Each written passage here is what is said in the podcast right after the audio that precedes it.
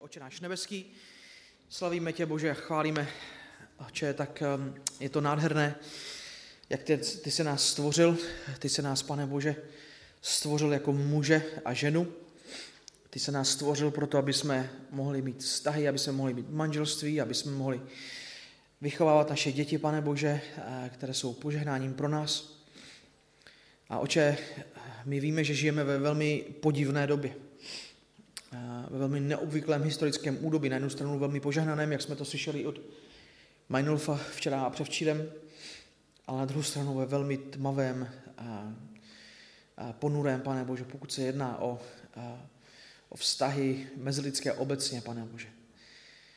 A, oče náš nebeský a víme, že a, různé a různé pohledy světské a ďábelské a na to, jakým způsobem a lidé přistupují k sobě a ke svým vztahům a muži a ženy a dívky a, a chlapci, tak se různé pohledy dostaly do církve, pane a Bože, do našich myšlení. Oče, je nám moc líto, že současnou křesťanskou mládež formují více romantické a, nebo jakékoliv prostě filmy, televize, média, než, než tvoje slovo, než jejich rodiny, jejich sbory, jejich starší, jejich kazatelé, pane. Oče, prosím tě, aby se nám byl milostiv. Pane Bože, my nemáme odpovědi, ani současná kultura nemá odpovědi, ani psychologie, ani média, ani zábavný průmysl nemá odpovědi a nemá recept na to, jakým způsobem budovat eh, vztahy, které vedou ke smysluplným manželstvím a rodinám. Ale tvoje slovo má odpovědi principiálně. Pane Bože, prosím tě, pomoz nám, buď nám milostiv. Prosím tě, pane Bože, za všechny a rodiče, prosím tě za ty, kteří jsou zde mladí, pane, a kteří a správně, zcela správně touží zakládat rodiny, být ženatí, být, být vdané. Prosím tě, pane Bože, za to, aby a, tento úvod, pane Bože, posloužil jako a, dobrý stimulační prostředek a, pro jejich přemýšlení, o tom, jaký je jejich úkol, pane Bože, přední a prvotní. A v tom, když možná jednoho dne, za rok, za dva, nebo za tři, nebo zítra, si začnou hledat svého životního partnera, manželku nebo manžela, Bože. Oče, smiluj se prosím nade mnou, dej mi sílu a dej mi moudrost, abych mohl být eh, věrným služebníkem Tvého slova. Za to tě prosím a modlíme se ve Tvém svaté jménu. Amen. Já jsem, eh, já jsem trošičku nevzdělaný, pokud přijde na, eh, na takové ty moderní zážitky. Tak, kluci, nějak to dá v pohodě, já počkám.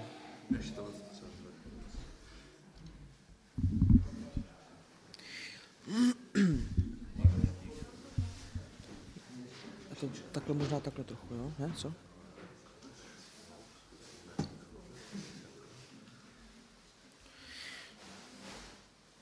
Takže pokud přijde na nějaké takové jakoby zážitky, já nevím, jestli to znáte, já jsem, já jsem se to fakt jakoby dočetl uh, nedávno, uh, různé takové ty prodeje prostě uh, zážitkových akcí, nějaké se skoky s padákem, tak to už jsem třeba věděl, ale viděli jste například, že si můžete pronajmout, a myslím, že to, myslím, že to je prostě na 20 minut, a Porsche Carrera, že, si, že prostě jsou firmy, které, které vlastně nabízí a, a jakoby tyhle, tyhle drahý milionový auta. A můžete si zaplatit zážitkovou jízdu, oni vás, oni vás eh, zaškolí eh, v několika minutách a vy potom prostě si sednete do toho Porsche a na 20 minut máte pocit, že je z vás boháč, že se projíždíte se. A, a co, je, co, je na tom, co je na tom dobré, co je na tom zajímavé, je, že prostě a samozřejmě ta firma, která a vlastně tyto zážitky pronajímá nebo jakým způsobem takhle prodává, tak eh, ona je pojištěná, vy si můžete půjčit milionové auto, ale přestože vám nepatří, vy za něho nemáte žádnou zodpovědnost. A když se něco stane, když ho někde nabouráte, tak, tak vás nikdo nikde nezažaluje, teda pokud nenabouráte někoho, někoho dalšího, si myslím. Počkejte, já se jen takhle utáhnu. A vy, vy vlastně máte pocit, že je 20 minut v životě máte pocit, že, že jste někdo možná víc. Lidé mají zážitek, lidé zažívají vlastně adrenalin, nemusí, nemusí platit za benzín, nemusí platit pojištění, nemusí platit žádnou amortizaci, opotřebení a, a častokrát lidem to takhle stačí a nepotřebují si prostě kupovat Porsche za několik milionů. A nemusí auto vlastnit, a možná, že ho, možná, že ho ani nechtějí, nechtějí vlastně vůbec mít a nechtějí ho vlastnit. Protože vědí, že na to nemají, tak ho prostě ani nechtějí vlastnit. A častokrát takovýto zážitek vlastně jako lidem stačí a, a to, že na chvíli řídí auto, na které, by si, na které nemají a na které by si v životě nenašetřili. A, že mají prostě pod zadkem milion, prostě milion zodpovědností, ale vlastně ne moc, ne moc zodpovědnosti. A já si myslím, že v naší společnosti a, a dokonce na neštěstí a, i, v, i vlastně v církevním prostředí, a, takhle přistupujeme, takhle přistupujeme k budování vztahu k budování vztahu jeden s druhým, budování vztahu muže a ženy, dívky, dívky a muži. Že je, to, že je to pro nás takový adroš, že je to pro nás taková zábava, že je to něco prostě, co, co jakoby um, v mém životě mám jakoby legitimní potřebu, ale je to, je to nezávazné, to za chvilku o tom vlastně budeme mluvit, je to takové prostě plné adrenalinu, je to jakoby plné zábavy a pokud to přestane být zábava, tak zase, tak zase prostě od toho jdeme pryč. Minimálně aspoň tímto si myslím, že jsme krmení v současné době z médií, z různých, z různých prostě moderních přístupů k tomu, jakým způsobem budovat vztahy a jakým způsobem spolu takzvaně chodit. Jestli, jestli mi dovolíte použít tento termín, já si nejsem úplně jistý, že termín chození je, je termín, který chci používat, ale asi si rozumíme, o čem, o čem se dneska budeme bavit.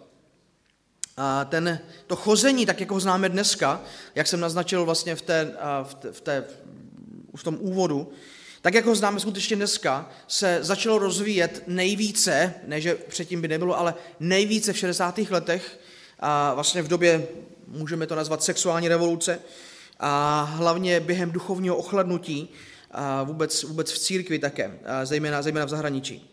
Ne, že by spolu lidé vlastně do té doby nějakým způsobem nechodili, ale bylo to, bylo to spíš jakoby tajné, bylo to něco, co nebylo tak veřejné.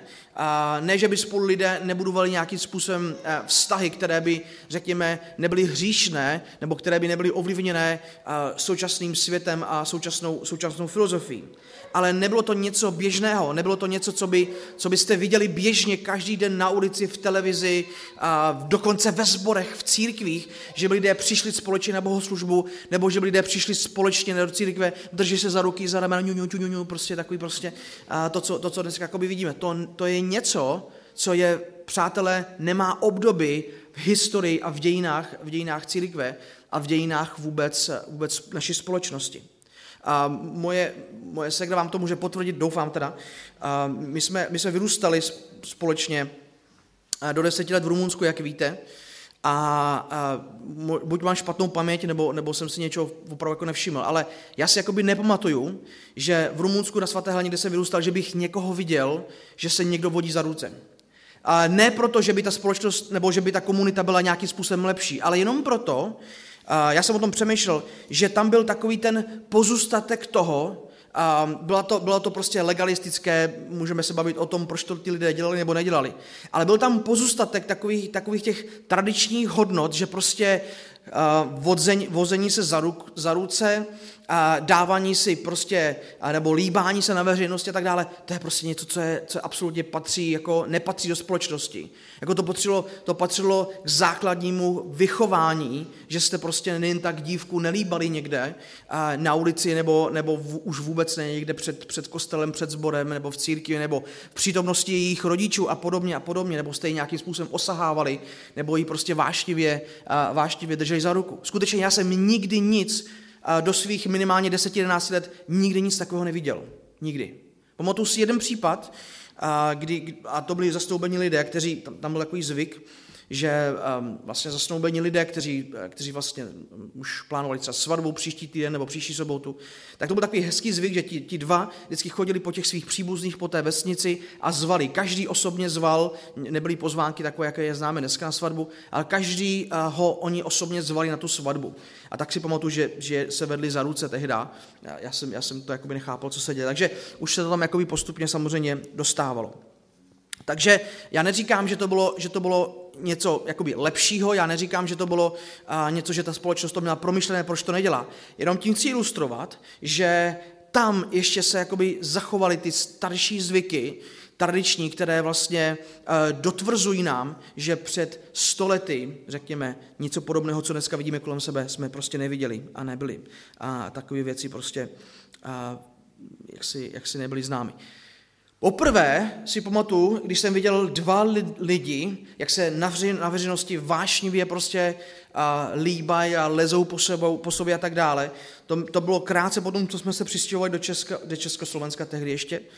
A, a šli jsme po Brně, protože to se ještě pořád, ještě tehdy se to odehrávalo spíš jako v těch větších městech dokonce. A šli jsme, šli jsme po Brně, já jsem tam viděl dva, dva lidi prostě, bylo to v neděli ráno, my jsme šli do sboru, já jsem tam viděl dva lidi někde na zastávce, jak tam prostě dělají různé věci. Já jsem, já jsem tomu nemohl uvěřit, že něco tak hříšného, něco tak strašného se jakoby děje, děje na veřejnosti.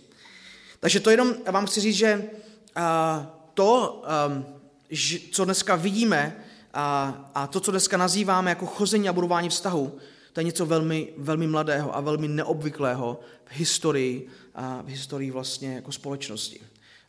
Říkám, já nejsem příliš starý, ale pamatuju si, že v komunitě, ve které jsem žil, tohle to nebylo, tohle to nebylo vlastně běžné. Takže chtěl bych jenom schrnout, o čem je moderní, moderní chození. Vlastně dvou mladých lidí nebo dvou starších, to je jedno, ale moderní chození. Je orientované na sebe. Moderní chození, znovu říkám, pokud chceme použít tento termín, je vlastně orientované na sebe, je, je sobecké, je, je, to, je, to, je to o tom, že člověk je hnán nějakou, nějakou takzvanou zamilovaností a říká se prostě, já do toho spadl a jako prostě lásce, lásce neporučíš a, a, a já teď potřebuju naplnit svůj, svůj prostě pohár nějaký nebo něco a, a to prostě nejde. A zrovna minulý týden jsem četl, jsem četl ani to byl celý článek, jenom, jenom tu titulek jednoho z našich známých českých politiků, který opustil svoji manželku, který se rozvedl a znovu se oženil a s ženou mimochodem, která je úplně z jiné politické strany, jak jsem říkal, tak to ta láska musela být fakt, fakt jakoby silná. A on tam řekl, a někdo se ho zeptal, jako by, co se stalo, jako je asi 50, myslím, nebo tak, a že prostě se rozvedl a, a prostě bere si tuhle, tuhle, tuhle ženu, říká, víte, Prostě na, na pracovišti jsme se potkali a, a, ře, a řekl frázi a zamilovali jsme se. A potom dodal, to neovlivníte. To je, jak, to je jak současný svět.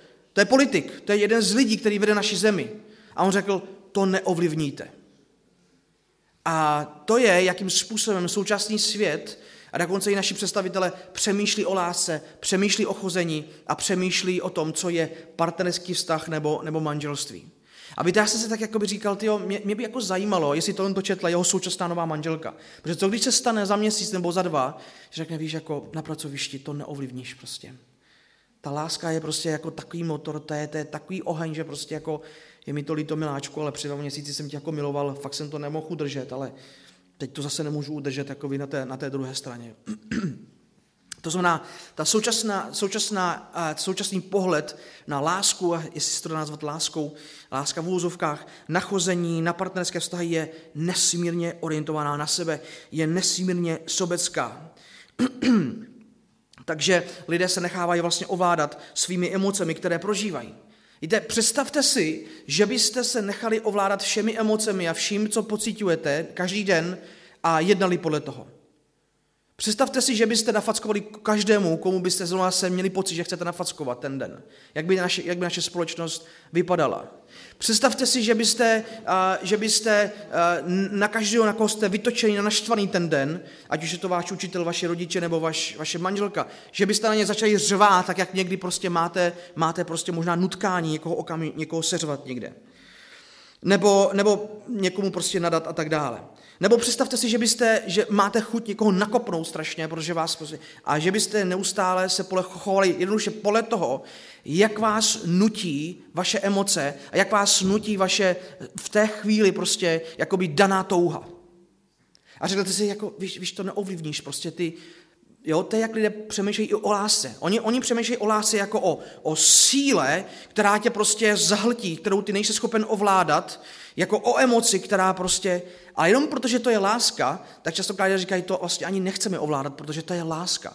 A ty ostatní emoce jakoby teda říkají, ale nevím podle čeho, ale jakoby ovládat chtějí. Ale v podstatě je to, je to nekonzistentní argument. A prostě my se nemůžeme nechat ovládat, ať už kladnými nebo, a, nebo negativními emocemi v našem životě. A to nás vede k dalšímu, a to je velmi spojené. Znaků současného moderního chození a na naštěstí všechny tyto já jsem viděl a vy jste taky je určitě viděli, přítomné v životě církve a v životě, v životě mladých lidí a mladých křesťanů. Další, další, to, co vidíme, je, že lidé jsou hnáni prostě uh, hnáni emocemi, že? Hnáni, jsou orientovaní na sebe, jsou hnáni hormony a jsou hnáni prostě emocemi. Uh, lidé skutečně přemýšlí o lásce výhradně, jenom jako o emocích a je, to, je to něco, co, co prostě, čemu lidé nerozumí, čemu ne, na neštěstí nerozumí lidé v církvi. Nechápou, že láska je agape, láska je něco, co, co činím, láska je něco, pro co se rozhodují. A, a právě proto vidíme kolem sebe tolik nestabilních rodin a tolik nestabilních vztahů a tolik nestabilních manželství, protože lidé to chápí, chápou tak, mně to připadá, že emoce jsou takovou hnací silou pro tu, pro tu lásku a pokud emoce pominou, tak vlastně tam není láska a lidé už k sobě takzvaně nic necítí a tím pádem to potom a tím pádem to všechno potom pomíjí. A další vlastně takový znak moderního chození a moderních vztahů vidíme, že je to častokrát nezávazné. Je to, je to nezávazné. Lidé říkají, no uvidíme, uvidíme, jestli nám to vyjde. No však uvidíme, co z toho bude. Naše, naše, náš Pepíček s, naš, s Aničkou prostě jako spolu chodí, no uvidíme, co z toho, uh, co z toho bude. A rodiče tomu taky jako jim přihlíží a všichni tomu přihlíží a celý sbor tomu přihlíží a každý se dívá, no uvidíme, co z toho bude. No. A jakým způsobem prostě to... A, a nikdo, nikdo se nezajímá, jakým způsobem ti, mladé, ti mladí ten svůj vztah vedou, kde tráví svůj čas, jak ten svůj čas společně tráví. Nikdo je učenicky nevede, nikdo nevede k vykazatelnosti. Každý jen čeká, no uvidíme, co z toho, co z toho bude. Nikdy, nikdy ani v písmu, ani v, ani v historii jsme neviděli, že by chození bylo nějakou takovou jako věcí jako na zkoušku. Pojďme si to zkusit a uvidíme, jestli, jestli ten nebo onen je pro mě, je pro mě ta pravá. Já neříkám, že, že vztah, který člověk někde naváže se správnou touhou, že se chce oženit nebo vdát, že musí vždycky vydržet. Ne, to neříkám stanou se situace, kdy prostě dva lidé, kdy, kdy jste ve sboru, kdy jste v nějaké službě, nebo já jsem třeba se pohyboval mnoho let tady, tady v Černé hoře a, a a člověk, když se dívá prostě, tak hledá manželku, to, je v pořádku. A někdy, někdy se stane, že prostě um, ta, situace, ta situace nedopadne ale nikdy bychom neměli přistupovat jako k tomu vztahu, no tak v, ženit se ještě nechci, vdávat se ještě nechci, ale prostě pojďme si, pojďme si to trošičku jako s tím Ferrarim, trošičku adroše, trošičku si to prostě uh, zpestřit ten život a lidé chodí ze vztahu do vztahu, dokud jim nepadne ten jackpot a najdou tu manželku nebo toho manžela prostě svého, svého srdce. Takže toto je jen několik krátkých charakteristik. O každé z nich by se dalo mluvit prostě hodiny. Přátelé, mládeži, jestli takto přemýšlíte o vztazích, jestli, jestli takýmto způsobem se díváte, výhradně tedy, na, na vztahy a na budování vztahu, tak toto je naprosto neslučitelné s biblickými principy, naprosto neslučitelné s tím, jak my se jako křesťané, jako, jako, jako boží lidé máme dívat na roli, funkci a vůbec způsob vedení a navazování vlastně vztahů a, a předtím, než se chceme oženit a, nebo vdát. A, takže pojďme se teď nyní podívat na některé znaky. A tyto věci možná překvapivě pro vás nebudou nic složitého, protože nejsou. Protože nejsou. Pojďme se podívat na některé znaky toho, jak byste měli vypadat a co byste měli, o co byste se měli snažit. A kde byste měli začít? Kde byste měli začít, když navazujete nějaký vztah a, a s, s, s protějškem? A, já bych chtěl přečíst verš, který moc dobře znáte. Matouš 22, 37 až 39. Matouš 22, 37 až 39. On mu řekl, pán Ježíš mluví, miluj pána svého Boha celým svým srdcem, celou svou duší a celou svou myslí. To je největší a první přikázání. Druhé je mu podobné. Miluj svého blížního jako, sa, jako sebe samého. To je, já si myslím, že tento verš pro nás v mnoha ohledech sumarizuje a to, jakým způsobem bychom měli přemýšlet o našich vztazích, a kde, kde začít a možná, možná i, i kde skončit. A první věc, kterou vidíme v tomto písmu obecně, to znamená tohle to povídání, bude mít takové dvě základní, nebo má dvě základní části. První část A obě dvě tyto části jsou, vlastně reflektují dvě části tohoto verše, který jsem vám právě přečetl o lásce. Že? Celý tento verš je o lásce, je to tak? A kde ta láska naše začíná? Začíná s Bohem a pokračuje směrem k člověku. Takže proto, proto vlastně ty dvě části budou nejprve o lásce, o lásce k Bohu a potom o lásce k člověku.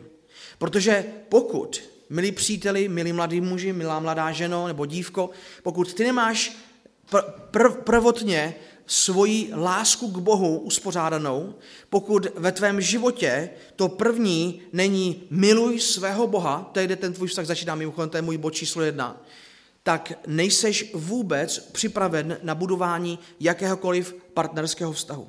Pokud nemůžeš říct ve tvém životě, moje největší láska je můj spasitel, moje největší láska je můj Bůh, a možná, že to řekneš, ale skutečně ve tvém životě to neplatí. A, a dřív nebo později se to projeví. Projeví se to v tom, v tom vztahu, projeví se to v, možná v budoucím manželství, projeví se to v tvém, ve tvém rodičovství. Pokud ve tvém životě neplatí to, že jsi schopen říct a vyznávat a, a podle toho žít, že já miluju svého Boha nejvíc a to je moje touha, to je, já, já chci milovat Boha celým svým srdcem, celou svou duší, celou svou myslí.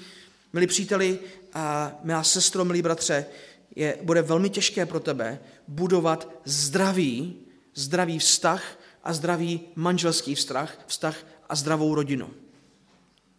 To je velmi jednoduché. To je opravdu velmi jednoduché. Já mám někdy pocit, že chceme jakoby slyšet novoty, že chceme slyšet takového, že ta doba se posouvá, máme tu, máme tu nové věci, nové technologie, máme tu nové přístupy, nové psychologické prostě definice. To je úplně jedno, protože lidské srdce a lidská potřeba se za posledních 4 tisíce nebo 6 tisíc let nezměnila. A ta lidská největší potřeba je Bůh a jeho láska. To není nic, není nic jiného. A to, proč naše vztahy nefungují, a to, proč je neumíme navazovat, a to, proč naše rodiny nefungují, je skryto právě tady, přátelé. Vždycky, když budeš mít špatný vztah s Bohem, tak vždycky budeš špatným manželem. Vždycky, když tvůj vztah a, bude na bodu mrazu ve, ve vztahu ke tvému Bohu, vždycky budeš špatným otcem nebo špatnou manželkou nebo slabým, a, slabým vedoucím. Vždycky. Vždycky, když tvůj vztah s Bohem bude, a, bude, bude něco druhotného nebo něco takového, co, co a jako je kulturní nebo něco, v čem si vrostl, tak vždycky se budeš pohybovat na velmi nebezpečné hranici ve svém vztahu se svou dívkou a vždycky to bude znamenat, že prostě jednou nohou budeš chodit, budeš jakoby se, se dotýkat toho ohně, do kterého můžeš, do kterého můžeš spadnout. Chápeme, to je, to je naprosto základní. Naprosto základní. A tak moje otázka je, pokud se, pokud se díváš na dívku, pokud se díváš na, na mladého muže, na co se díváš v jeho životě? Díváš se na to, jak, jak miluje Boha? Díváš se na to, jak, jak slouží? Na, na, na co se díváš? Na čem ti záleží v životě toho, toho svého protějšku? Na, na čem ti záleží ve tvém životě nejvíce? Víte, pán Ježíš na jiném místě říká, hledejte nejprve Boží království. A tématou 6 vlastně o několik kapitol v rámci kázání nahoře, Matouš 6.33. A vše ostatní vám bude přidáno. Víte, častokrát, když budeme třeba vztah a připravíme se na manželství, tak máme pocit, že potřebujeme. A to jsou dobré věci, že potřebujeme práci, potřebujeme dobré zázemí, potřebujeme všechno. OK, dobrý, výborně, jsem, jsem připraven na manželství. Mimochodem, to byl jeden z libických požadavků. Pokud byste žili ve starém zákoně, tak by vám, tak by vám, tak by vám otec nedal dívku, dokud nemáte pro ní připravené prostě bydlení, dokud nejste připraveni na manželství, dokud se o ní nejste schopni postarat, nemáte práci, tak dále. To bylo naprosto základní. A to je v pořádku. Jenomže problém je v tom, že u toho my někdy, u toho my někdy končíme. Že, ten, že máme pocit, že veškerý materiální dostatek nám zajistí budování dobrého vztahu a třeba budování dobrého manželství. Ne, ale ono to začíná s Bohem. Miluj svého, svého Boha. Když, když bychom četli první list Janův, my milujeme, protože Bůh nejprve miloval nás, to je, to je to, je, to, je, to jsou spojité nádoby. Pokud ty miluješ Boha, tak ho miluješ proto, protože chápeš, co Bůh pro tebe v Kristu udělal. A pokud jsi zdravý duchovně, tak teprve tehdy budeš schopen a mít tu kapacitu člověka milovat, i když tam zrovna nebudou v té lásce jakoby ty emoce. Já si myslím, že emoce patří k lásce, ale nejsou její podmínkou, chápete? Nejsou její podmínkou. Protože kdyby, byly podmínkou, kdyby emoce byly podmínkou lásky, tak jak bychom si počali, co bychom si počali s veršem, kdy Pán Ježíš říká, milujte své nepřátele. Jak můžeš emotivním způsobem milovat svého nepřítele, jinak než skutkem? Jinak než skutkem. Jak to můžeš udělat? Láska někdy, láska vždycky, ne někdy, láska vždycky je skutek, láska vždycky je rozhodnutí. Není to o tom, že pokud to tak budu dneska cítit, nebo zítra, nebo pozítři, tak pro svou manželku něco udělám, nebo pro svého manžela, nebo pro své děti. Je to, je to sebezapření. Podívejte se na lásku Kristovu. Jak vypadala jeho láska? Bez spolu tam byla emoce. Pán Ježíš častokrát se podíval na svůj národ, podíval se na Izrael a plakal, protože byli jako lidé, kteří, ne, kteří, byli, kteří byli bez pastýře, bez spolu. Ano, láska je, sou, součástí lásky jsou emoce. Ale Pán Ježíš zároveň ve své lásce říkal lidem pravdu a ve své lásce za ně zemřel, projevil jim ten největší skutek lásky. A ne nadarmo, a poštol Pavel říká ve Veským pět muži, jestliže budete milovat svoje ženy, tak položíte za ně svůj život, tak jako Kristus položil svůj život za svou církev. Ženy, jestli, jestli hledáte muže, a který takovýmto způsobem se, se k vám bude chovat jednoho v manželství, tak se dívejte na to, jak vypadá jeho duchovní vztah. Podívejte se na to, jak, jak se chová ke svým rodičům, dívejte se na to, jak se chová ve svém sboru, dívejte se na to, jak se chová v prostředí, v prostředí křesťanském i nekřesťanském. Základem, základem tvojí lásky k Bohu je, tvoje láska, je boží láska k tobě, a která potom plodí to, že ty jsi schopen milovat ostatní bezpodmínečně. Nejenom když ta emoce vyprchá, tak potom najednou ta láska tam, láska tam není. Láska vždycky začíná s Bohem. Láska vždycky začíná, začíná s tvojí láskou vůči Bohu a s boží láskou vůči, vůči tobě. Víš, jestli nejsi ve svém životě spokojen s Bohem a s boží láskou k tobě, tak tě nikdy v životě nic nenaplní.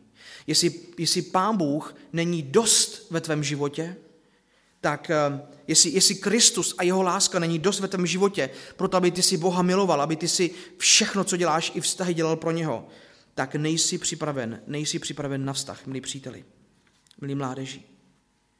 Nejste připraveni na vztah. A několik, několik praktických věcí, které, které musíte hledat. A znovu, to jsou normální, běžné věci a, a, pro, pro, pro vztah. A, modli se, modli se. Měl by se modlit dneska. Měl by se modlit dneska za, za svého budoucího manžela a za svou budoucí, budoucí manželku. To mimochodem zrcadlí, to mimochodem bude zrcadlit to, jak, nebo ukazuje, jakým způsobem přemýšlíš o vztazích a jakým způsobem přemýšlíš o boží roli ve tvém budoucím vztahu nebo, nebo manželství. Pokud jsi v Kristu, pokud miluješ Boha, pokud chceš ve tvém životě, to, to, to, co nejvíc chceš, je oslavit Boha ve tvém vztahu, dneska už se za to budeš modlit. Pokud je ti 17, 18, 19, 20, 21, 25, 30, to je jedno a nejsi ženatý, nejsi, nejsi vdaná, měl by si se pravidelně modlit a zápasit za to, co Pán Bůh pro tebe má vůbec v této oblasti. Jsi schopen modlit se pravidelně? Budeš svůj vztah s Kristem skrze modlitbu? Protože jestli ne, jak, víte, to je tak základní, jako mnozí, mnozí muži tohoto nejsou schopni, ale těší se na to, jako, jak budou důležitě vést svoje rodiny. Ale to je utopie prostě. Jestli ty nejsi schopen nyní, jako ve sám sebe, ty nemáš, ty nemáš nikoho jiného na práci, než sám sebe v tuhle chvíli, jo, OK? A jestli nejsi schopen si dneska sám číst písmo a sám se modlit nebo sama, tak jak toho budeš schopen jednoho dne s rodinou? Jak, jak povedeš rodinu jednoho dne? Protože jednoho dne to bude ještě daleko těžší. Jednoho dne, až kolem tebe budou běhat řvoucí děti a manželka bude unavená, celá rozcuchaná, celá spocená, nánoh ta emoce bude pryč a ty ji máš milovat a prostě máš ji vést ke Kristu. Jak to, jak to budeš dělat? Když, když tvůj vlastní život vůbec, vůbec není jakoby v pořádku a není tam nějaký řád.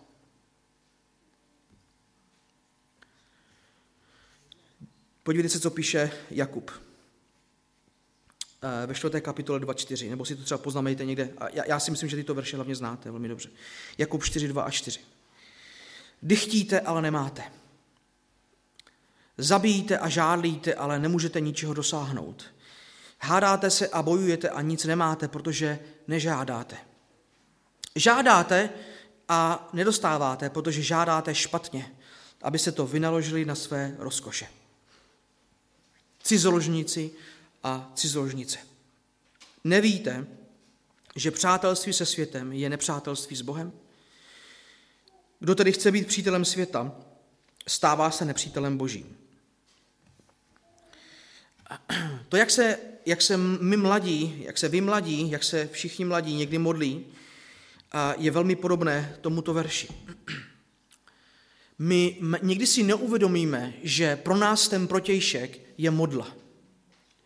Ale my si to zduchovníme způsobem, jak se modlíme. Podívejte se, jak se modlí lidé, kterým píše Jakub. On, on říká, vy, vy dychtíte, žádlíte, zabíjíte, ale nemáte. A potom jako, jako by se opravdu říká, ale ne, vlastně žádáte, ale nemáte, protože žádáte špatně. Jak, jak je toto špatně? No, aby se to vynaložili na své rozkoše. To je, jak se někdy modlíme za naše, za naše budoucí partnery nebo za naše budoucí manžele. A my, my, my se modlíme, protože chceme naplnit svoji vlastní potřebu, chápete? A, a, a vlastně jsme někdy tak zaslepení, že, že vlastně říkáme, já se za to modlím, a oklameme sami sebe, oklameme svoje vlastní srdce a jenom, jenom, jenom ten fakt že toho, že se za to modlíme, tak máme pocit, že přece, tyjo, jako, já mám ty lepší úmysly prostě, mám to zduchovněné, mám to nějakým způsobem prostě, ten můj vztah, ta moje, ta moje modloslužba se odehrává v nějakém jakoby um, kontextu církve a kontextu křesťanských jakoby prostě slovíčkaření a, a křesťanského myšlení, tak co je, co je v nepořádku. Ale podívejte se, co píše uh, Jakub těmto lidem. Cizložníci a cizložnice. Nevíte, že nepřátelství se světem je nepřátelství s Bohem. Říká, vy možná se modlíte, ale vy se ve svém modlitebním životě a ve svém křesťanském životě chováte jako tento svět. Vy jste cizoložníci. Protože vy, vš, vy, vy neustále něco chcete od, od Boha, vy neustále dychtíte a vaši, váš modlitební život je plný seznamů toho, co od Boha chcete, a, a reflektuje to to, co si myslíte o Bohu a reflektuje to to, co si myslíte o těch věcech, které chcete. Ty věci, které chcete, jsou skutečným Bohem pro vás. Proto jste cizoložníci a cizoložnice. Proto jim říká cizoložníci. Ne cizoložnice a cizoložnice v tom fyzickém slova smyslu, ale v tom duchovním slova smyslu. On říká, vy se modlíte, ale to, co ve skutečnosti chcete víc, je ten objekt té, vaše, tého, té vaší prozby, ne Bůh. To znamená, cíle jejich byly úplně špatné. Nebyla to boží oslava byla to jejich vlastní oslava. Motivy byl jejich vlastní prospěch v jejich modlitbě a priority byly oni sami. Vidíte to? Všechno to bylo o těch lidech. A tak je to někdy o našich vztazích. Takže dávejme pozor, přestože se můžeme někdy modlit za naše vztahy a za naše, za naše, za naše jakoby, navazování vztahu, může to být velmi nebezpečné. Já vám teď řeknu jednu osobní věc. Stalo se to tady na Wordu. Um, byl, jsem velmi nemoudrý, byl, jsem v mládí velmi, velmi nemoudrý. A, a, a, a bylo to, bylo to ne, nikdo, nikdo mě nevedl, a i když potom později ano, nikdo mi nepomohl, nikdo se o mě nezajímal. A starší mého sboru samozřejmě netušili, co se, co se děje, protože jsem nebyl ve sboru, to, to je v pořádku. A, a ale jednoduše, když jsem, když jsem byl tady na Wordu, byl jsem tady několik let, pracoval jsem tu vždycky v létě a tak dále, potom na civilce, tady jsem vyrostl, musím vám říct, že mnoho věcí, které, které potom, a které do dneška aplikuju ve svém křesťanském životě, jsem se naučil tady, pán Bůh použil toto místo, abych, abych, abych vyrostl křesťansky a, a vůbec tady jsem prožil povolání do služby, a tady jsem více poznal svoji, svoji manželku, a tady jsme společně začali sloužit, bydleli jsme tady vlastně hned v tom zadním pokoji, až tehdy jedno léto, až do října s myšima a tak dále, bylo to, bylo to hezky, romantický, fakt to bylo v pohodě. Ale předtím ještě se staly ne tak veselé věci. Já jsem tu, já jsem tu navázal vztah s, jednou, s jednou dívkou, která nebyla Češka, bylo to, bylo to jedno z mých posledních svobodných let, když potom bylo ještě jedno, tady. A potom jsem přijel domů po, po, vlastně, potom, po, po těch několika týdnech tady. Bylo to před čtvrtákem, když jsem vlastně začal ve čtvrtáku na stavení průmyslovce. A věřil jsem, opravdu tohle jsem, tohle jsem dělal. To, ono, to trvalo asi od září zhruba do prosince, já nevím, plus minus. A já jsem, já jsem měl pocit, že tuhle tu dívku, kterou jsem tady poznal, že ji prostě miluju. a, a, vy, a my, myslel jsem si, že, že to je prostě jasná věc. A říkám, OK, cíl mám správný, dobrý, nechci jen randit, prostě chci si vzít, OK, výborně. A teď teda prostě, abych si to ještě jakoby víc duchovnil, tu svoji sobeckost a tu svoji modloslužbu, říkám, tak teď, OK, tak teď se jdu za to modlit. Ale pozor, já se jdu za to modlit dvakrát denně, prostě ne jednou, ale dvakrát denně a ne pět minut, ne deset, ale hodinu. Takhle jsem si dal cíl skutečně. Já jsem, a, a říkal jsem si, musím se modlit dvakrát, vždycky ráno, vždycky večer a vždycky nejméně hodinu. A říkal jsem, tyjo, když se takhle budu modlit, skutečně takhle jsem přemýšlel, tak přece není možné, aby mi Bůh talentu dívku nedal. Tyjo. Přece Bůh uvidí, prostě jak moc oni stojím, Bůh uvidí, že, že jak to moc beru duchovně, Bůh uvidí prostě ten můj skutek, ale vůbec se nepřemýšlel, co je v mém srdci, jak, jakým způsobem Bůh vidí moje srdce. Ta, ta dívka se stala objektem prostě mého uctívání, který já jsem si, který já jsem si zduchovnil a dal jsem si, dal jsem si do, do nějakých prostě jakoby křesťanských frází. Tak to, tak to tak skutečně bylo. Každé ráno jezdil jsem, jezdil jsem do dětí do školy, stával jsem v pět, tak jsem si přistal a modlil jsem se, modlil jsem se za tu dívku opravdu hodinu. To, není, to vám neříkám jako, jako chloubu, ale to vám říkám jako ponižující fakt o sobě. Že, že někdy prostě, když chceme něco uctívat, někdy, když něco skutečně milujeme, podívejte se, co se v našich životech odehrává. Pokud někdy něco skutečně chceme, podívejte se, podívejte se čeho, jsme, čeho jsme schopni. Tak já jsem stával, každý den jsem se, um, byl, měl jsem na, pokoj nahoře v půdě, byl jsem tam sám, tak to bylo dobré. A, a každé ráno jsem se modlil na kolenou za tuhle tu dívku a každé odpoledne, když jsem přijel domů ze školy, tak jsem se modlil na kolenou za tuhle, za tuhle tu dívku. Byl jsem ve čtvrtáku, už jsem to měl celé naplánované, že, že odmaturuju, potom, potom, potom pojedu do Spojených států, tam, tam ji prostě požádám o ruku a bude to, a bude to vyřešené. A jenže, jenže samozřejmě to všechno dopadlo, dopadlo úplně jinak. A vždycky, když jsem se třeba nemodlil ten den, nebo nějakým způsobem jsem třeba byl někde na návštěvě, nebo jsem třeba měl u sebe návštěvu jednoho, jednoho kamaráda ze školy, tak jsem ho prostě někde nechal samotný, ať, ať někde s mamkou nebo něco, on, on vždycky měl rád, prostě díval se, jak naše mamka vaří, tak já, a já jsem se šel prostě modlit. Byl jsem to velmi, velmi poctivě a velmi zákonicky a myslel jsem si, bože, přece já se tak modlím, tak uslovně tyhle ty věci dělám, čtu si pravidelně Bibli, dělám si tichý čas, bože, ty tak přece mi to musíš dát, ne? Tyhle ty věci. A samozřejmě asi jak tušíte a jak vidíte dnešní realitu, tak to není to, co se, to, co se v mém životě stalo. Ale to, co se v mém životě dělo, je přesně to, co popisuje, popisuje Jakub. Já jsem toho půl roku byl jeden z nejduchovnějších cizoložníků, jakého jsem kdy znal, když se dneska podívám zpět. Už jste někdy slyšeli ten pojem duchovní cizoložník, křesťanský cizoložník? Všechno, co jsem chtěl, bylo pouze o mě. Ani jednou, pokud si správně vzpomínám, ani jednou v mém modlitevním zápase, pokud se to tak dá nazvat, nezaznělo, Bože, staň se tvá vůle. Ale vždycky to bylo, Bože, já chci, Bože, udělej, Bože, zařiď, Bože, dej, Bože, Bože, prostě udělej něco. Nikdy nezaznělo, Bože, ty vidíš moje srdce. Bože, ty vidíš tu dívku. Bože, ty vidíš. Jo a ještě jsem to budu dodat. Každé ráno Každé ráno jsem jezdil, protože jsem měl doma počítač, jsem jezdil do Děčína, bylo to asi dvě hodiny cesty vlakem a, a musel jsem tam být nej, nej, nejpozději v půl osmé, abych se dostal do internetové učebny, pamatuje si Milan, my jsme měli internetovou učebnu, abych ji poctivě každé ráno napsal e-mail. Tak jsem říkal, tak to je pojištěné ze všech stran prostě. Píšu jí, modlím se, dělám tichý čas, to musí klapnout prostě.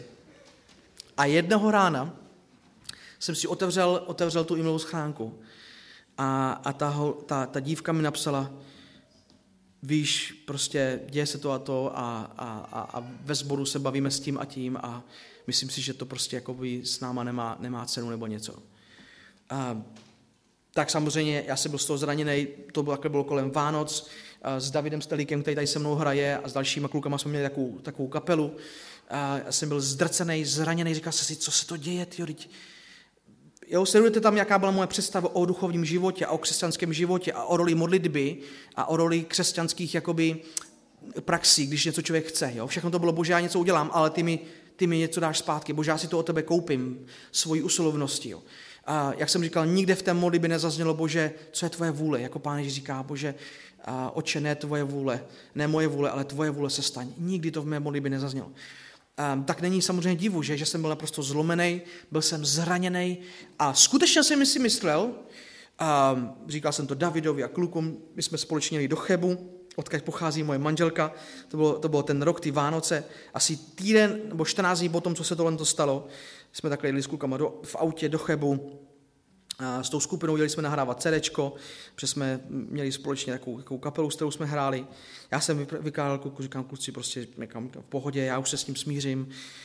Bylo mi 20, 21 let, jo.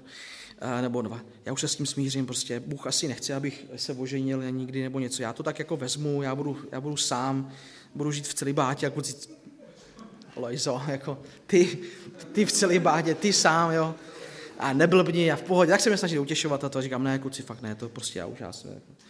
No a přijel jsem do Chebu a, a tam, tam, tam jsem potkal Marušku ještě, ještě ten, a, a, ten měsíc a, a tak zbytek je, zbytek je vlastně historie. A, ale vidíte, jak někdy nás jakoby, byť, jakoby rádoby duchovní myšlení zavede úplně na cestí. A pán Bůh mě ochránil, a byl mi milostiv a vyznal jsem, vyznal jsem toto jako, jako hřích a, a nakonec pán Bůh mi dal, jak víte, manželku, kterou, s kterou máme rodinu, a která je věrná a společně sloužíme a, a prostě mimochodem, když jsme natáčeli to CD toho chebu, tak to CD nikdy nevyšlo. Tak ale aspoň, aspoň jedna, jedna věc je z toho, aspoň mám z toho, z toho manželku. A, Takže to je, jak někdy to, to vypadá s našimi vztahy. Víte, my někdy potřebujeme v životě, v, těchto, když jsme hnání prostě těmi rozervaní těmi emocemi, rozervaní prostě, až si to jakoby zduchovně, tak máme pocit, že, že to bereme racionálně, přitom já jsem byl absolutně iracionální.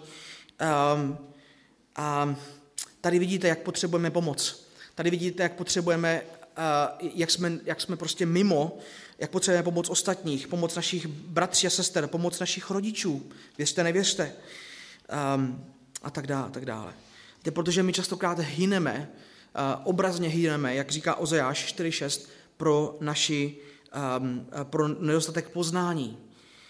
Um, tak uh, bratři, dávejte si na to pozor. Milí mládeži, dávejte si na to pozor, jakým způsobem se díváte na, svůj, na svého budoucího manžela nebo na svoji budoucí, budoucí manželku. Neučiňte touhu po manželství a, a nezduchovněte si jakoby tu touhu a neučiňte z ní, z ní prostě uh, jakoby modlu. Uh, nebuďte, nebuďte prostě uh, někým, kdo se nechá jakoby obelhat uh, uh, prostě svými, svými jakoby rádoby křesťanskými uh, definicemi. Uh, další uh, je důležité žít v čistotě.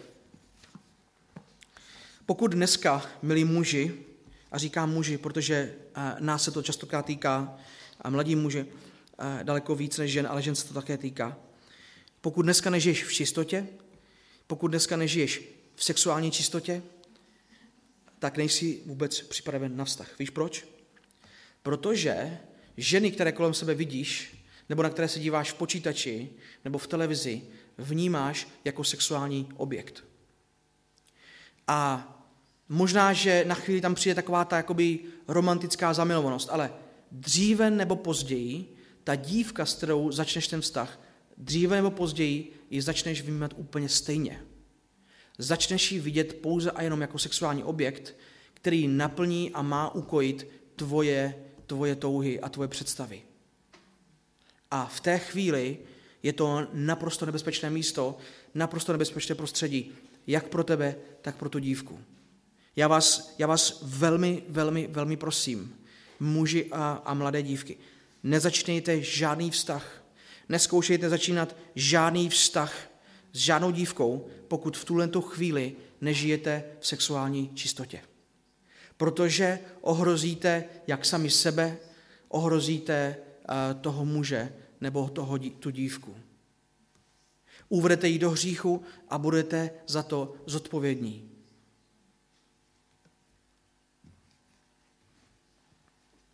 Takže pokud nejsi schopen v tuhle chvíli žít v čistotě, tak nebudeš dříve nebo později, nebudeš schopen vnímat tu dívku jako, jako svoji sestru, ale jako sexuální objekt.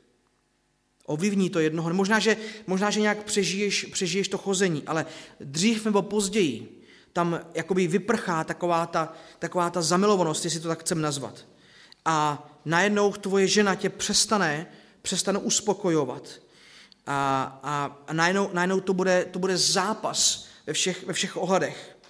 A najednou budeš, budeš vnímat, že prostě sexuální vztah, manželství není něco, čím ty sloužíš svojí manželce, ale čím výhradně ona slouží, slouží tobě.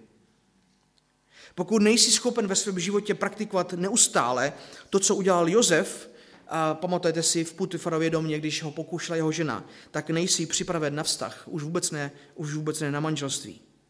Protože, protože jednoho dne můžeš zranit jak tvoji manželku, tvoji rodinu. Jednoho dne kvůli tvému, kvůli tím sexuálním choutkám a zničíš, zničíš úplně eh, svědectví Kristovo ve tvém manželství, nebo můžeš. Že jo, pamatujeme si na Josefa v Genesis 39, 7 a v těch následujících verších. Podívejte se, jakým způsobem Josef zdůvodnil, nebo možná, že si to pamatujete, zdůvodnil to, že nemůže ulehnout k té Putifarově ženě. Říká, když to budu parafrázovat, jak bych to mohl udělat svému Bohu. A tady se vracíme k tomu, co jsme říkali na začátku, že pokud tvůj Bůh, tvůj vztah s Bohem není silný, tak nebudeš schopen žít v čistém sexuálním životě i se svojí budoucí manželkou. A Josef říká, já, já to nemůžu udělat svému Bohu. Jak já to můžu udělat svému Bohu? A tak proto, proto když přišlo to pokušení, tak prostě utekl. Nechal tam, nechal tam ten svůj plášť, který, který z něho ta jeho, uh, uh, ta svůdnice Putiforova žena, prostě, uh, za který ho tam tahala, nechal ho tam a běžel pryč. Josef věděl, a to je asi známý princip, určitě ho velmi dobře znáte, Josef věděl, že nemůže zůstat v té situaci. Josef věděl, že nemůže zůstat, protože jinak by padl. Josef byl mladý pohledný muž, Potiforova žena byla ještě pořád také mladá pohledná žena. Velmi vyzývavá. Josef, Josef neřekl, víš co, v pohodě, tak jako, jako o co jde, jako já to tady zvládnu, jsem v pohodě, jsem v klidu. Josef, Josef věděl, že je muž, Josef, Josef věděl, že tohle je prostředí, které naprosto, které naprosto je smrtelné pro něho a tak utekl. Milí příteli, milí bratře, utíkej, utíkej od pokušení. A možná, že to pro tebe znamená v tuhle tu chvíli ještě stále utíkej od nějakého vztahu, který pro tebe může, může znamenat pád. Nejen pro tebe, ale pro, pro, tvůj, pro tvůj protějšek. A Pavel píše Timoteovi v Tim, první Timoteově, utíkej, 6.11, utíkej. Utíkej před mladickými žádostmi. Protože my se tady nebavíme o tom, že vy nemáte žádosti. My se tady nebavíme o tom, že mladí lidé nemají žádosti. Ani Pavel nepopírá. Pavel říká, Timotej, já vím, že máš žádosti. Timoteus byl mladý kazatel, byl, byl sám, nebyl, nebyl ženatý. Timotej, já vím, že máš žádosti. Timotej, já vím, že jsi v pokušení. O tom se nebavíme, bratři. Já vím, my všichni víme, my všichni víme, jak jsme v této místnosti, že jsme pokoušení každý týden neustále. Ale otázka duchovnosti a vyspělosti není o tom, kolik jsem pokoušen, ale jak moc jsem schopen zvládat tato pokušení. A pokud nejsi schopen zvládat teď, tak jednoho dne jimi budeš neustále zraňovat svoji manželku nebo svoji dívku. Utíkej před těmi věcmi. A pokud to znamená zatím nenavazovat žádný vztah, tak nenavazuj žádný vztah, zatím utíkej. Možná, možná, že budeš muset si utnout ruku, jak říká pán Ježíš, jestli tě svádí tvá pravá ruka, utní, jestli, jestli, jestli oko, vyloupni ho. To je princip, který, který v našich životech můžeme aplikovat způsobem, že jestli, jestli, prostě máš, jestli máš počítač doma v pokoji, který tě svádí a který je objektem, který je nástrojem tvého pokušení a tvého hříchu, dej ho pryč. Možná si říkáš, počítač potřebuji do školy. Ano, i tak dokonce důležitá věc, jako je prává ruka, pán Ježíš říká, utní. Protože je lepší, aby si vešel Boží království bez ruky, než, než aby si zahynul se oběma rukama.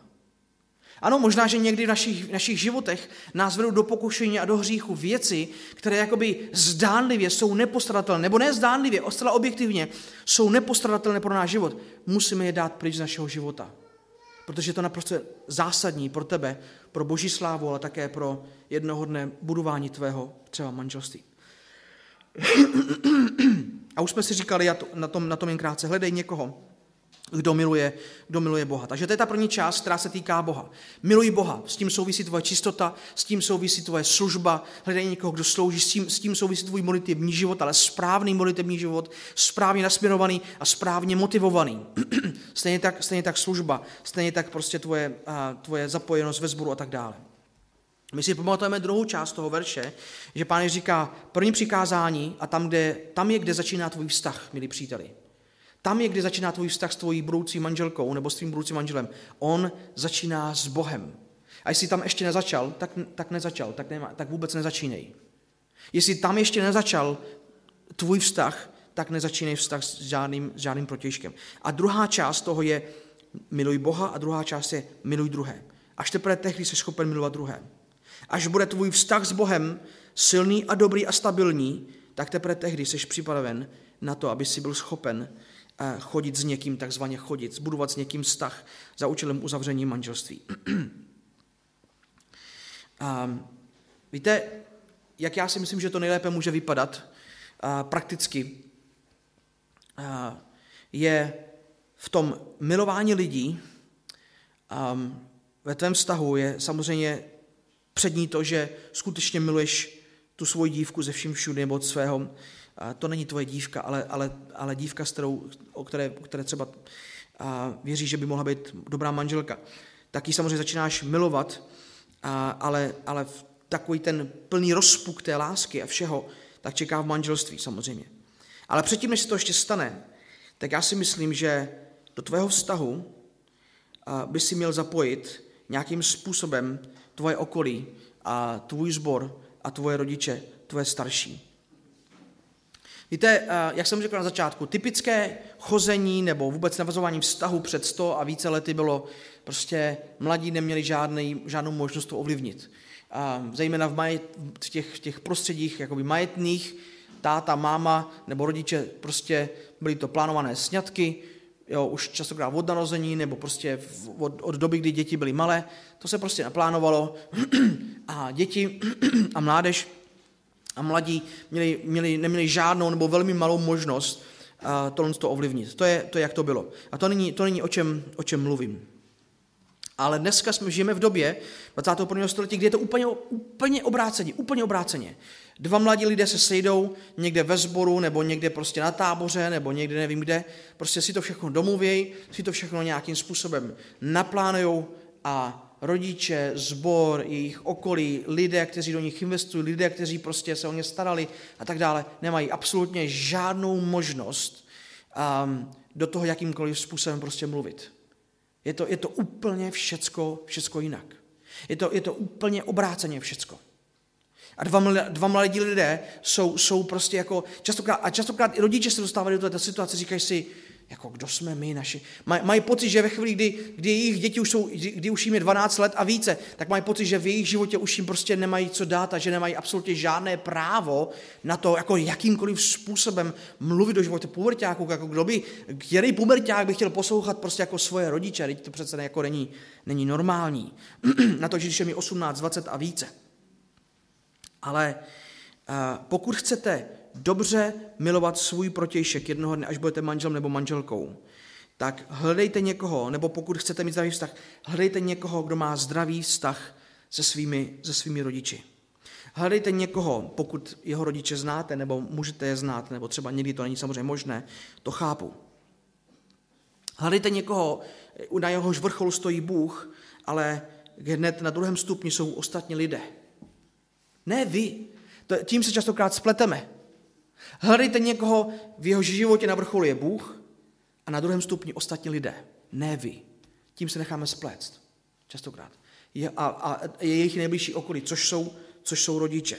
A k tomu patří, že mladý muž a mladá dívka, já věřím, a do určité míry, a můžeme, můžeme o tom polemizovat a můžeme se o tom bavit třeba potom po skončení, než se ožení a než se vdají, tak jejich láska k rodičům je součástí jejich úcty. A součástí jejich úcty k rodičům je, že oni respektují svoje rodiče v, dokonce i v tom, jakým způsobem, a já bych řekl, s kým navazují svůj vztah. A mladí muži, mladé dívky, mladé ženy, já věřím, že byste měli zapojit svoje rodiče do svého chození. Možná si říkáte, že jsem se zbláznil, ale uh, víte, je to, je to relativně nedávno, když si ještě muži ptali, uh, můžu se dvořit vaši dceři? My jsme dneska od toho úplně daleko. My jsme dneska od toho úplně daleko. Ale víte, co já říkám svým dcerám dneska? Jím je teprve 9 a 11, jo? Tak si říká, že jsem, že jsem asi blázen. Ale pokud je to začnete učit brzo, rodiče, rodiče tady ještě nejsou, ale pokud možná jednou nebudete rodiče, tak jednoho dne, až jim bude 15, 16, 17, 18, tak, tak to prostě pro ně bude, a bude daleko přístupnější přesto, že to, pro, že to jejich okolí jakoby nedělá. Ale já třeba například očekávám, že až jednoho dne se někdo bude snažit jako dvořit mým dvou dcerám, tak já očekávám, že ten muž nebo ten malý muž přijde za mnou a že, se, že, že mi to řekne. Já očekávám, že přijde za mnou a že a možná, že to někdo vnímá jako formalitu, ale že řekne a, Lojzo nebo pane Klapáčko, nebo to je jedno, a, já, bych, já bych chtěl a, se dvořit vaší dceři nebo tvojí dceři, a co si o tom myslíš? A já se budu naprosto cítit svobodný, říct, víš co, je vám teprve 16 let, myslím si, že to je docela, docela brzo. A nebo řeknu, je vám 25 let, no už je celkem na čase, jakoby, no.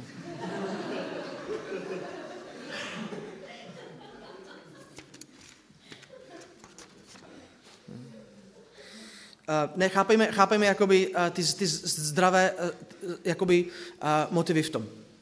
Častokrát já jsem se setkal s takovouhle věcí. Jo. A řeknu vám pár, pár ilustrací, abyste, abyste chápali, o čem, o čem mluvím. Častokrát otcové, protože si myslím, že se to dívek týká víc než, víc než, víc než mužů.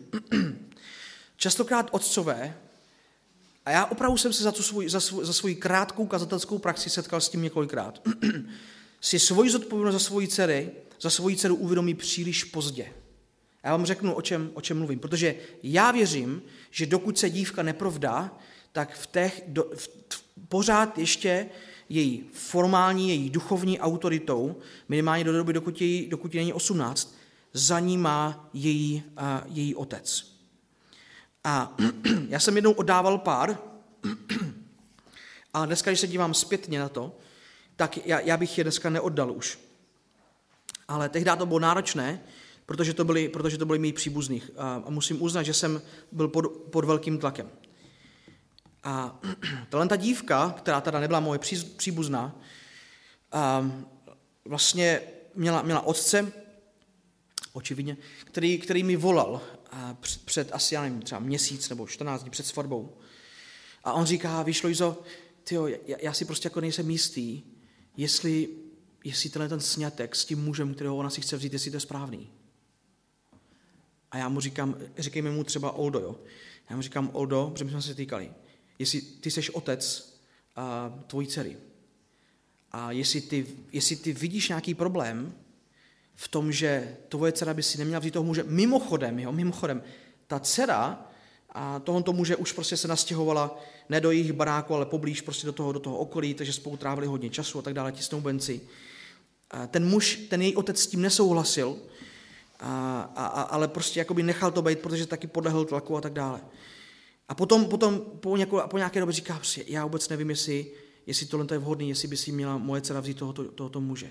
Co mám dělat? Já jsem říkal, a jestli ty s, s tím nesouhlasíš a jestli tohle je něco, s čím si nejsi jistý, tak a Oldo Franto, nebo jako, jak, jakkoliv mu říkejme, tak ty máš dneska ještě stále autoritu říct svoji dceři, a nebo říct tomu muži, nezlob se, ale já ti, dneska ještě stále, myslím, že to bylo opravdu asi 14 dní před svatbou, dneska ještě stále máš autoritu říct, já ti svoji cenu nedám. Já bych, já jako kazatel, já bych stoprocentně podpořil tohoto rozhodnutí. Já bych nikdy nikoho takového neoddal. A víte co, on, on, on, byl, on, on žil v tlaku této společnosti a on, on toho prostě nebyl, a zřejmě asi dneska, když se na to dívám zpětně tedy, on toho prostě nebyl schopen. Ten muž, celá ta rodina byla nesmírně, nesmírně silná, nesmírně prostě nátlaková a on prostě ne, nedostal zodpovědnosti, své zodpovědnosti jako otce, biblické zodpovědnosti za svoji dceru, která ještě nebyla, která ještě nebyla vdaná a neřekl, víte co, já si prostě nepřeju, aby se tento snětek odehrál. On to, on to neudělal. Měl velké pochybnosti. Já jsem říkal, a Oldo, musíš to, musíš to udělat, jestli to je něco, co máš pochybnosti. A potom, ne, víš co, to, to asi nic, a to asi v pohodě, a ono to bude asi dobrý a tak dále. Říkám, musíš, musíš se rozhodnout ty. Pokud ty s tím budeš souhlasit, tak já je oddám. Pokud ty s tím nebudeš souhlasit, já je nikdy neoddám. A řekl jsem mu, mimochodem, Oldo, teď máš ještě čas 14 dní, ale za 14 dní já budu první, já budu první, který, který se postaví do dveří, který se postaví proti tobě, jestli tehdy si uvědomíš, že tvoje rozhodnutí bylo špatně. Jestli teprve tehdy začneš kverlat prostě a jestli teprve tehdy začneš si rozmýšlet svoje rozhodnutí, protože tehdy bude pozdě. Tehdy ta tvoje dcera už bude manželkou muže, o kterém máš možná nějaké pochybnosti. Ale to je úplně jedno. Te- tehdy to bude úplně jedno. Protože tehdy už ničemu nepomůžeš. Z hlediska právního, z hlediska biblického, ona bude manželkou někoho úplně jiného. V té době už na ní nebudeš mít absolutně žádné právo. Dneska ještě máš. Tak to udělej. Nakonec to neudělal. A po asi, po asi roce toho manželství, to manželství prostě bylo úplně, úplně v troskách. Na chvilku uh, tito dva manželé se úplně od sebe odcizili, odstěhovali se od sebe. A já jsem, já jsem prostě v noci mi na noh jako volali oba dva ty protějšky. Na neštěstí jsem znal oba dva ty rodiče, všechny, všech, celou, celou tu rodinu i širší. Tak mi volají, posílají mi nahrávky, telefonní, jak, jak, jak prostě ten otec doslova v podstatě a do písmene přijel si pro tu dceru domů k tomu muži, vzali do svého, do svého bavoráku nebo kam prostě naložili. Za ním po dálnici prostě 200 jede prostě ten, ten její muž s jeho otcem, volají na sebe, mluví na sebe prostě jedna obrovská, obrovská tragédie. Protože ten muž 14 dní před svatbou neřekl, já si to nepřeju. Já jsem tvůj otec a já tě nedám tomuto muži. Pamatujete si na Samsona? Samson byl někdo, kdo říká, sestoupil do Tymny a spatřil v Tymě ženu z pelištejských dcer. Vystoupil tedy odtamtud a oznámil to svému otci a své matce. Řekl, uviděl jsem v Tymě ženu z pelištejských dcer, nuže vezměte ji pro mě za ženu. Podívejte se, tady samozřejmě to bylo kulturně naprosto nepředstavitelné, aby Samson dokonce i v pohanském prostředí šel a řekl, já si tu, tu vaši ženu prostě vezmu. Ne, to, on tam měl zapojený ty svoje rodiče. Jo, můžete si říct, jako to je kulturní, ale já si myslím, že, že určitý biblický, a biblický princip bychom se z tohoto měli naučit prostě. Jeho otec a matka, podívejte se, mu však řekli, což pak se nenajde žena mezi dcerami tvých bratrů a, v celém mém lidu, že si jdeš vzít ženu z neobzazených plištejců. Ale Samson svému otci odpověděl, tu pro mne vezmi, protože ona je v mých očích. Ona je v mých očích Slyšíte to tam? Čtete to? Ona je v mých očích ta pravá. Jinými slovy, rodiče, mě je úplně jedno, co vy říkáte. Samson je takým předobrazem toho, jak dneska se lidé dívají na vztahy. V mých očích je ta dívka ta pravá, rodiče mě úplně jedno. Vy jste žili před 50 lety, vy nevíte, která by je. Není to pravda. To je největší lež, které dnesní mladí lidé, lidé věří. Možná, že tví rodiče nejsou nejduchovnější z lidí, ale víš co? Mají daleko větší moudrost, než si myslíš vědí o životě daleko víc. Vědí o manželství, možná, že jsou nejduchovnější, ale vědí o manželství daleko víc, než, než ty víš v tuhle chvíli. Vědí o manželském soužití daleko víc, než ty víš. A z úcty a z lásky k ním by si měl počítat s jejich vkladem do tvého života. Vědí daleko víc. A ty si nemůžeš pišně říkat, tak jako Samson, ne, to já chci, ta je správná v jejich očích, vy nic nevíte, vy žijete prostě za doby opic, prostě, ne, já si, já si prostě beru a vaše povinnost je zaplatit mi svatbu, já si ji beru. Určitě všichni znáte Washer, že? Washer. Šel požádat, a bylo mu asi, myslím, 30 let v té době, šel požádat a, otce dívky, které se dvořil, a, o ruku byl v Peru, byl misionář a její otec byl katolík. Ona znovu zrozená evangelička. A tak Paul Washer prostě všechno udělal správně, věřil, že to všechno dobře dopadne, šel, prostě milý pane, cokoliv, eh, já bych, já bych chtěl požádat o ruku vaší dcery. A on říká, ne. Ten otec řekl, ne. Říká, ty jsi katolík? Teda, já jsem katolík, a ty jsi evangelík, prostě měl proto jakékoliv důvody, ať už byly správné nebo špatné, to nemusíme hodnotit. Ale ten otec prostě řekl ne. Washer v té době byl sám o sobě říká, to je, to, to je, to je doslova okopírované z jeho, jednoho, z jeho, z jeho jednoho kázání. Byl deset let misionářem, byl ředitelem misijní společnosti a byl kazatelem.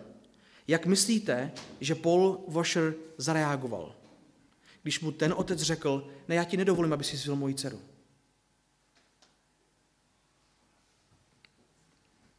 A on řekl tomu otci, jak myslíte, pane? Jestli tohle je to, co vy říkáte, že se nemá stát, tak já to prostě neudělám. Washer říká, sám svými slovy říká, šel jsem domů, a, a byl, jsem, byl jsem věřící, miloval jsem Krista a musel jsem udělat to, co, je, to, co jsem věřil, že je správně. Dokonce říká, kdybych vzal si tu dceru bez jeho dovolení, víte, co to je? Washer říká, to je krádež. A já tomu úplně věřím. To je krádež. Ta dcera, ta dcera, dokud není vaše manželka, tak to je úplně jedno, že je vaše holka. Ona není ani vaše holka, takový termín Bible nezná. Bible zná pouze dva, chcete tři termíny, když popisuje vztah mužů a žen. Sestra nebo manželka. V Bibli nikde není o tom, že to je vaše holka nebo že to je váš kluk. A zná ještě snoubenka. Vy na ní nemáte absolutně žádné právo. Je to úplně jedno, že s ní rok, dva, tři nebo pět chodíte. To je úplně jedno. Na to vůbec nezáleží. To, že vy s ní chodí takovou dobu, to vůbec nelegitimizuje, jako, to vůbec nezavozuje jejího otce a kohokoliv, že vám ji prostě musí, musí dát. Na tom vůbec nezáleží. A Paul Washer šel domů a říká, že, že prostě byl zlomený. Brečel, plakal, um, modlil se, protože si myslel, že ta dívka bude jeho ženou. Takhle to trvalo půl roku prostě. Už se s tím smířil, že to tak prostě bude. Půl roku. Ne týden, ne měsíc. Půl roku. Za půl roku k němu přišel ten otec a říká, víš co, já chci, aby si vzal moji dceru za ženu. Protože já si myslím, že moje dcera nikdy už by nenašla takového muže, jako seš ty.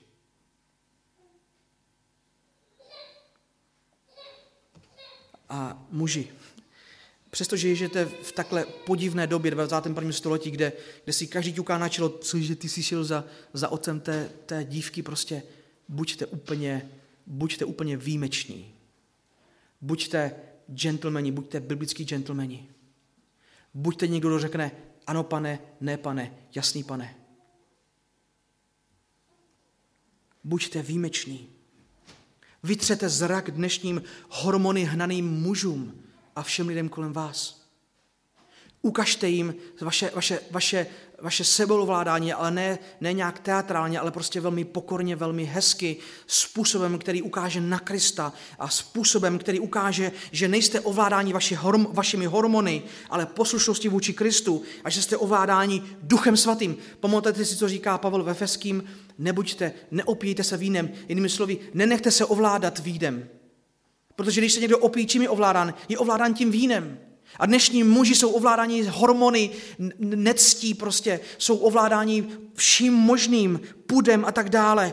A jsou ovládáni svou, svojí touhou, dívky vnímají jako sexuální objekt a, a všechno, na co se těší, prostě je, nebudeme jmenovat, v jejich manželství. Netěší se na to, až jednou jejich manželce budou moct sloužit, až jednou budou moct sdílet až domácnost, až jednou budou moct se modlit a vidět se každý den a, a společně sloužit. Ne na to se dnešní muži netěší. Dnešní muži se těší, a to taky není samozřejmě vždycky špatné, ale, ale zejména a výhradně jenom na to, až budou moct dát plný průchod svým, svým prostě a, a, hormonům. Muži, buďte daleko víc, než, než to, co vidíte kolem, kolem sebe dneska. Buďte, buďte radikálními v, tomto, v těchto věcech, radikálními křesťany. Muži, mějte, mějte uh, uh, jakoby čest a běžte, běžte za, těmi, za těmi rodiči vašich, vašich uh, třeba budoucích manželek nebo po kterých, za které se modlíte. Uh, zapojte, zapojte i svoje rodiče. A já chápu, že dneska, když vám je možná 20 nebo 25, tak se to těžko dělá. To je to, co, to je to, co rodiče měli s váma vytvářet, ale modlete se za to a možná, že to je něco, co, um, co, co, budete, moct, um, co budete moct aplikovat. Ale milujte, milujte ostatní. A to znamená v rámci, v rámci toho, jakoby té druhé části toho verše, je milujte i své rodiče, milujte rodiče té, té manželky, protože milujete Boha. A vaše láska k ním a vaše úcta k ním se projeví tím, že řeknete, pokud vy s tím nesouhlasíte, tak já si ji nevezmu. Já jsem měl ve sboru jeden pár, kde vlastně se podobná věc stala. Byl to mladý muž z našeho sboru a, a dívka, velmi mladá. Ona se, ona se obrátila v našem sboru. A, a, a už od začátku celý ten vztah, ta dívka se obrátila, byla mladá, přišla do našeho sboru a tenhle ten kluk s ní, s ní začal ten vztah. Už od začátku ten vztah byl velmi divný, prostě nezdravý. Snažili jsme se prostě mluvit nějakým způsobem tě, o těchto věcech a tak dále. A za určitou dobu a tento kluk přišel, a ta dívka neměla ještě ani dodělanou střední školu, neodmat, ještě ani, ještě ani prostě, a jakoby na ten život nebyla tak připravená. Ten, tomuto muži už bylo nějakých 25 let, v té době jí 18 nebo tak nějak. A on říká, my bychom se chtěli vzít. Já říkám, OK. A říkám, co tvoje, co tvoje práce? Máš práci? Máš jak se postarat o svoji dívku? Um, protože já jsem věděl, on s okolností tenhle ten kluk byl naproti uh, přes chodbu, že ten člověk prosadil, prosadil se jen u počítače, neměl práci, měl dluhy a, a celkově ten jeho život byl velmi, velmi, velmi neuspořádaný. A tato dívka byla mladá křesťanka, takže vůbec netušila, jakým způsobem se dívat na svého budoucího, budoucího muže. A tak eh, já jsem říkal, no, já si myslím, že to není moc dobrý nápad. Tak nějak jsme to nechali, čas běžel a jednoho dne mi zazvoní telefon, neznámé číslo. A víte, kdo mi volal? Volal mi otec této dívky. A říká mi, pane Klepáček, prosím vás, co se to chystáte udělat? Vy se chystáte provdat, nebo vy se, chystáte prostě oddat moji dceru s mužem, jehož já ani neznám, ten člověk prostě nepřišel, nemá kousek slušnosti, aby přišel a požádal aspoň slušně, tohle to byl mimochodem nevěřící člověk, jo, aby požádal moji dceru o ruku. Já s tím prostě absolutně nesouhlasím. Ten člověk je nezodpovědný o to, to, co o něm vím. A rodiče toho člověka, toho, toho mladého muže, který si chtěl vzít tu dívku, prostě na nás vytváří, vytváří nátlak. Mimochodem tyto rodiče byli členy našeho sboru, byli křesťané, byli hruzostrašným svědectvím. Eh, těm, těm rodičům mi říká tento nevěřící otec této dívky, těm rodičům je to úplně jedno, že my nesouhlasíme s tímto sňatkem, Prostě oni si, oni si naši dceru vzali, přestěhovali si ji téměř do svého baráku, mají na ní prostě exkluzivní vliv. Já mám pocit, jako kdybych úplně ztratil dceru, jako kdyby mi moji dceru někdo prostě ukradl. A mu říkám, víte co, pane Novák třeba, děkuji, že jste mi zavolal, já, já nikdy, máte moje slovo, já nikdy uh, neoddám tento pár. Já nikdy neoddám uh, tyto dva lidi, protože vy jste její otec jestliže vy nesouhlasíte s tím, aby tento člověk si vzal, já ji nikdy neoddám. No tak samozřejmě to bylo, to bylo obrovský výbuch v našem sboru díky této věci, protože ti rodiče za mnou přišli a úplně s nesmyslnými jakoby argumentami. Oni říkají, lidi, oni jsou přece nevěřící, tak říkám, to je úplně ne, že jsou nevěřící, ale před Bohem je to furt otec, ne? Když je věřící nebo nevěřící. Před Bohem je on pořád její otec, který má právo říct, zda, zda prostě svoji dceru chce nebo nechce provdat a zda ji chce nebo nechce provdat za vašeho syna, který nemá práci, je línej a sedí se jen u počítače a pravděpodobně se o ní nebude schopen vůbec postarat. A to nemluvím o jeho duchovních kvalifikacích pro manželství. No tak to, bylo, to byl obrovský problém. tito, tito lidé odešli z toho sboru, včetně těch rodičů, šli někam na Slovensko do místa, kde je nikdo neznal prostě a tam je, tam je někdo oddal nechápou prostě a, a stali se manželi, založili rodinu a tak dále. Za rok asi zhruba telefon a volá mi Katka. Volá mi talenta dívka, a která, kterým jsem před rokem říkal a jejich, jimž jsem kladl na srdce, aby se nebrali. A říká, Lojzo, my máme obrovský potíže. My, my, my se asi rozvedeme. Za rok. A Lojzo, můžeš mi odpustit, prosím, co jsme tenkrát dělali? Protože já celou situaci nechci rozvádět, ale Oni prostě spustili obrovskou kampaň proti mně, že jsem papež, že si tam prostě, že, že říkám komu, kdo si má koho vzít. Já jsem nic takového neříkal. Já jsem jim říkal, že je neoddám. Já jsem jim nezakazoval, aby se, aby se nebrali. Já jsem jim radil, aby se nebrali. A, a, a bylo to, bylo, byla z toho prostě velká jako nepříjemnost. A on říká, Lojzo, můžeš, můžeš nám prosím odpustit? Říkám, Katko, samozřejmě já vás miluju, já vám, já vám odpouštím, potřebujete nějakou pomoc? Potřebujeme pomoc protože oni bydli dál, od že odstěhovali se, tak aspoň nějakým způsobem na dálku jsme se společně scházeli, jsme jim v manželství pomáhali, nakonec z boží milosti to manželství bylo zachráněné a, a, a mohli, mohli nějakým způsobem pokračovat, ale nemyslím si, že do dneška je to manželství nějak extra, extra prostě silné a, a nějakým způsobem extra boha, boha oslavující. A, takže já jsem nakonec chtěl dodat několik ilustrací právě toho, jakým způsobem um, vy uh, v, té, v té lásce k ostatním lidem se musíte zaměřit ne na svoji budoucí manželku, na svého budoucího manžela, ale v té lásce a úctě se taky zaměřujete na, na ostatní kolem uh, uh, vlastně toho vašeho snoubence nebo snoubenky. Protože já věřím, že z biblického hlediska um, um, rodiče a, a otec vaší budoucí manželky musí souhlasit s tím, aby, aby vy jste si ji vzali. A nejlépe prostě jděte ještě o krok dál, mluvte ještě předtím, mluvte spolu ještě předtím, než ten vztah začne. A milovat také znamená, když častokrát spolu lidé začnou jakoby nějakým způsobem budovat vztah, tak, tak se straní ode všech lidí. Straní se od zboru a mají pocit, že všechno, co teď je a všechno, co teď existuje, jsou jenom pouze, pouze oni dva. Prosím, nedělejte to. Buďte vykazatelní, nestraňte se, nechte, ať lidé vám pomáhají se vztahem, neizolujte se. Ta dívka, o které přemýšlíš a za kterou se modlíš, aby byla tvoje manželka, ona není tvoje vůbec. Jako ty na ní nemáš exkluzivní právo. Ne, ona je především ještě dcerou svého otce a členkou, členkou místního sboru, kde ty nemáš právo vytahovat z jejich zodpovědnosti, ty nemáš právo nějakým způsobem izolovat. Ona není tvoje, ty nejsi její autorita. Ona je jenom někdo, za koho ty se možná modlíš a o kom přemýšlíš jako o budoucí ženě nebo jako o budoucím manželi. Takže, uh, přátelé, asi, asi tolik. Dalo by se ještě, ještě možná víc myšlenek k těm věcem říct, ale asi tolik k tomu, k tomu dnešnímu dny. Uh, začněte svůj vztah s Bohem, milujte Boha a milujte lidi. Ale to neznamená, milujte prostě ten svůj protějšek především. Milujte lidi kolem sebe. Ne, neměňte priority kolem sebe neměníte priority eh, jakoby té lásky, toho směru té lásky k lidem. Jo. Dokud ten protějšek, ten muž nebo ta manželka se nestanou, eh, teda budoucí, se nestanou vaším manželem. Až manželka se stane, nebo ta žena se stane vaší manželkou, tak v té chvíli ona je prvním, na koho vysměnujete vaši lásku. A dokud není vaší manželkou, tak není prvním. A v té chvíli ještě, ještě ten proces um, je trošičku, trošičku jiný.